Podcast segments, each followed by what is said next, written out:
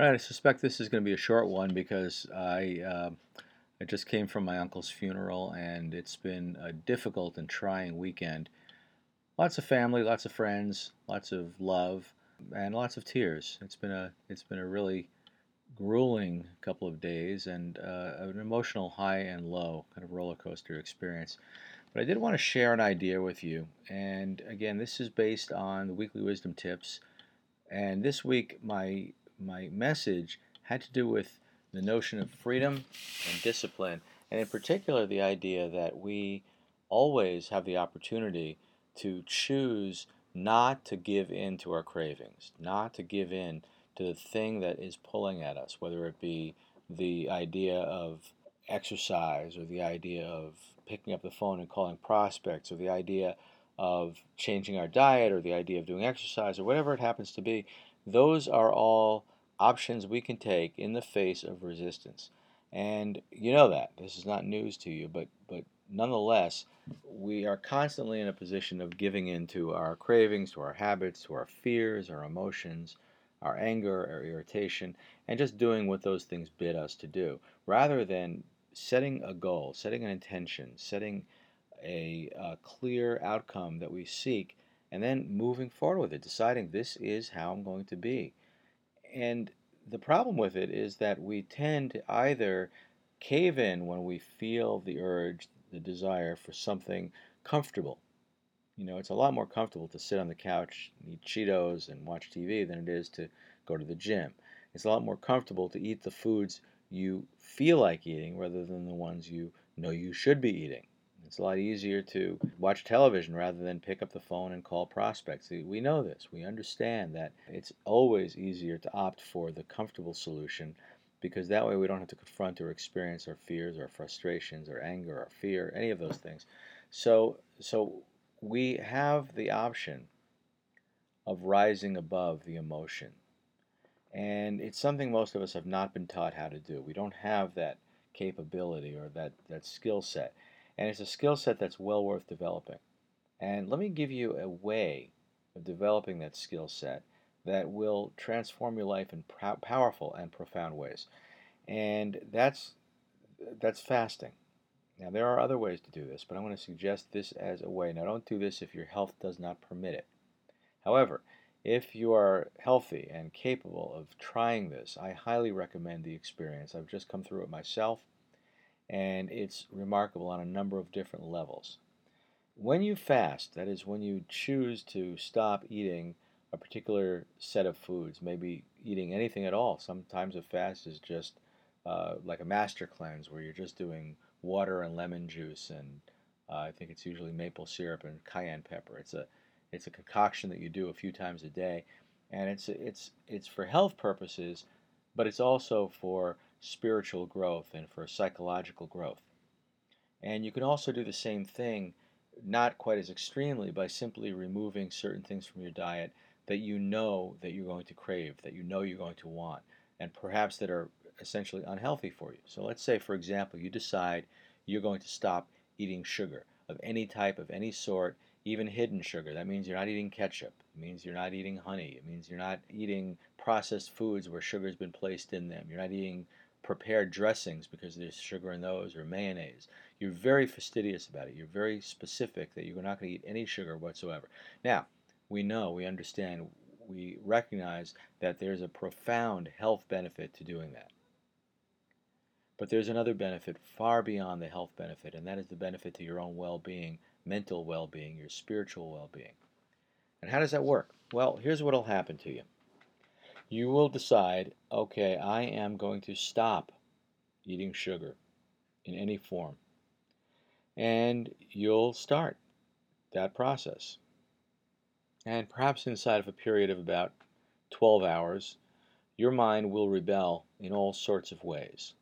You'll try to convince yourself that it's unhealthy not to eat sugar.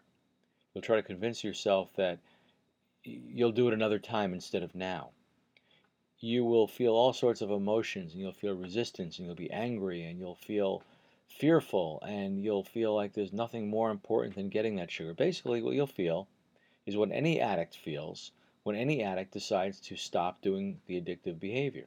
You'll go into withdrawal. And in that state of withdrawal, you will feel resistance and fear and pain and anger and all those other, that whole constellation of emotions. And you're going to feel physiological things that you're going to convince yourself require that you go back to sugar. And you're not going to do it. Whether you like it or not, whether you like the way it feels or not, whether you're angry at yourself or not, you're simply not going to do it. And in the process of not doing what you are so very drawn to do, you're going to end up negotiating with yourself in a particular way. And at first, it'll feel like, uh, you know, like white knuckling it, like you, you're, it's not doing you any good at all. But if you stay with this, if you decide that I'm going to do this for a period of a week or two weeks or whatever the period is, eventually your mind is going to get onto the idea that it has no choice. This is the way it's going to be. Whether you like it or not, you're in it for the long haul. And as you continue to move forward through the long haul, you're going to start to consider the possibility that there's something very powerful and profound about purposely giving something up and accepting it. Not giving it up and feeling angry about giving it up, but giving it up and accepting it. Yes, you notice the craving. Yes, you notice the longing. But you just notice the craving, you notice the longing, and you let it go at that. You just let it be. And you start to observe yourself. You observe the feelings in your body, the thoughts in your head, from a detached point of view, from a, an observer's standpoint, rather than from the point of view of somebody who's suffering and who's a victim. And once you start turning that corner, as I recently did, and it's not the first time I've had this experience, once you turn the corner and you decide that you're willing to accept that you're going to live by a certain code of behavior, regardless of the feelings, and you notice the feelings and you embrace them, you say, ah, there's pain, there's hunger, there's longing. How interesting. How poignant. You just let it be. Just let it be.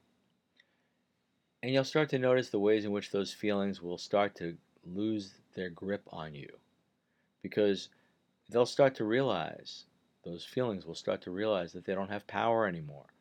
And that just because they start showing up in all sorts of ways that would pull you toward them. You know, I just recently had an experience where I noticed that when I wasn't eating, I'd get I'd start to salivate. And it wasn't that I really needed food, but you know, when you salivate, it's almost like you've got to eat. I would just observe it. Ah, I wonder why I'm salivating. And I noticed that the feeling was really not hunger at all. I mean, I'd actually, quite frankly, had just eaten. I didn't really have hunger, but my body didn't like the idea that I wasn't allowed to eat, or my mind didn't like that. And so I would salivate, and it was a psychological ploy on the part of my subconscious mind to try to draw me back into some behavior. And I thought, if this is not true hunger, because true hunger is a physiological thing, this is a psychological thing. This is a, a want, not a need. Then what is it? If it's not hunger, what is it? You know what it was? It was fear. It was fear. I was afraid that I didn't know where my next meal was coming from. I was afraid that there was something I needed, I wasn't going to be able to get it. And so the fear was driving me toward doing something. But I wouldn't have known that if I simply felt the salivation and went right for the refrigerator. I wouldn't have known that. So there's something profound, I promise you, more profound than anything you've ever done about choosing to step away from your cravings, to notice them, to embrace them, and to not let them run your life. And if you start doing that with something as simple as fasting, the spin off is profound. You'll notice that not only will you start to accept the, uh, the appearance of hunger and salivating and all the things that your body and mind try to do to force you to eat, but you'll notice that that same experience, that experience of noticing a feeling but not giving into it, starts to be a way of life. You know, somebody cuts you off in traffic, and at first you want to just react but you've been in the process of fasting, and now you know that just because you feel something doesn't mean you need to do something about it. And so, lo and behold, you start to have mastery over yourself, power over yourself. the ability to make choices for yourself rather than having those choices be made by the habits and cravings of your mind. This is a life changing experience. And when you get there, when you have that experience and you're willing to just notice a feeling and not give in to it, here's what's going to happen. You're going to notice the feeling of hunger when you're about to pick up the phone and call prospects. And you'll recognize it for what it is. It's an avoidance behavior. It's probably based in fear. You'll just notice it. You'll say, ah, there's that thing that I do. But I'm bigger than that. And you'll continue to make your calls. You'll be at the store and you'll know that you want to go over and meet somebody new and start a conversation, maybe even develop either a new friendship or a new business relationship, maybe a new prospect or a new client. But you'll feel the fear. And instead of saying, Oh, I'm afraid, I guess I won't do it, you'll say, Oh, there's a feeling. We call it fear. It used to be in charge of me, but it isn't anymore. And you'll just go ahead and you'll make the overture. You'll go over and talk to someone. And you'll start to experience freedom, real freedom. Not the freedom to do whatever you feel like doing whenever you feel like doing it, because that freedom isn't freedom at all. That freedom is just the, the slavery to your own longings. But when you rise above your longings, then you experience real freedom.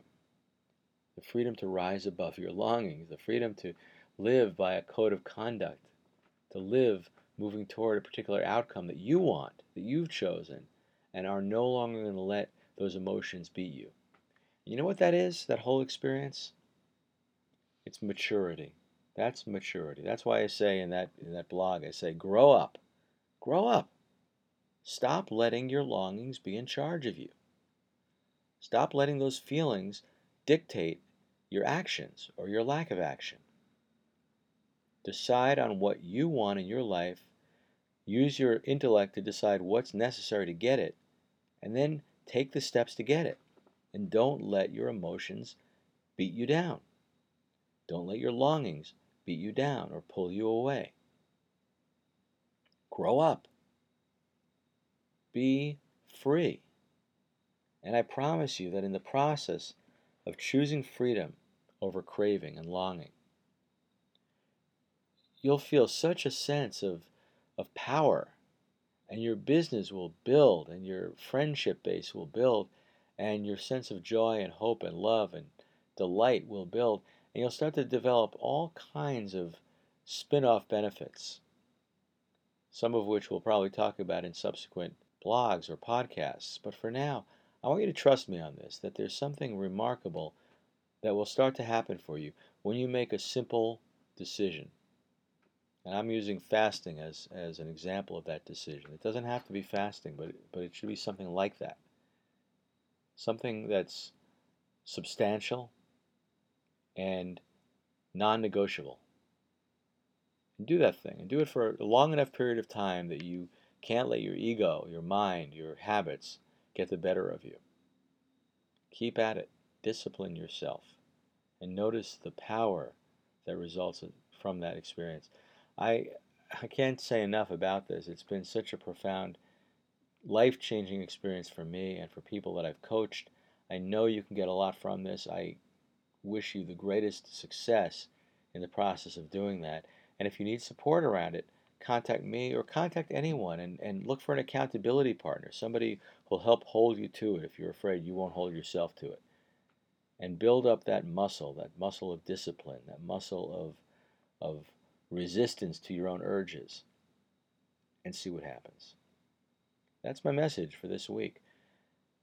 Uh, I do want to let you know if you're listening to this podcast during the week in which it's been created, which is early September 2012, that we're uh, only a couple days away from my radio interview with Deb Bixler, and I encourage you to uh, go to my blog post where you'll find a link that will take you to the registration page to be on that on that radio show, or to a link to get on it. I don't know if it's a registration page. We'll know soon. But, but do that. Go ahead and join us there. I'll be talking about my latest research on the area of procrastination and how to overcome it to live a fuller and richer life. If you're not already aware of this, the Hypnosis for Change program has come to an end. And so we're no longer producing new Hypnosis for Change audios. If you've been a member of the, of the weekly uh, Mindful Selling and Leadership membership site, which was a $10 a month program, that has come to an end and will at some point be replaced, but for the time being, uh, you no longer have access to those materials. Although if you're if you're already a member of the program and you'd like to access them until the end of the month, um, I'll show you how to do that. Just contact me if you don't know, if you haven't gotten an email about it, and we'll make sure you get that information. And with that, I want to wish you a wonderful week, a thoughtful week, a week of discipline, and a week of magical discoveries. This is Dr. Steve saying, have a great week. Thank you, and God bless.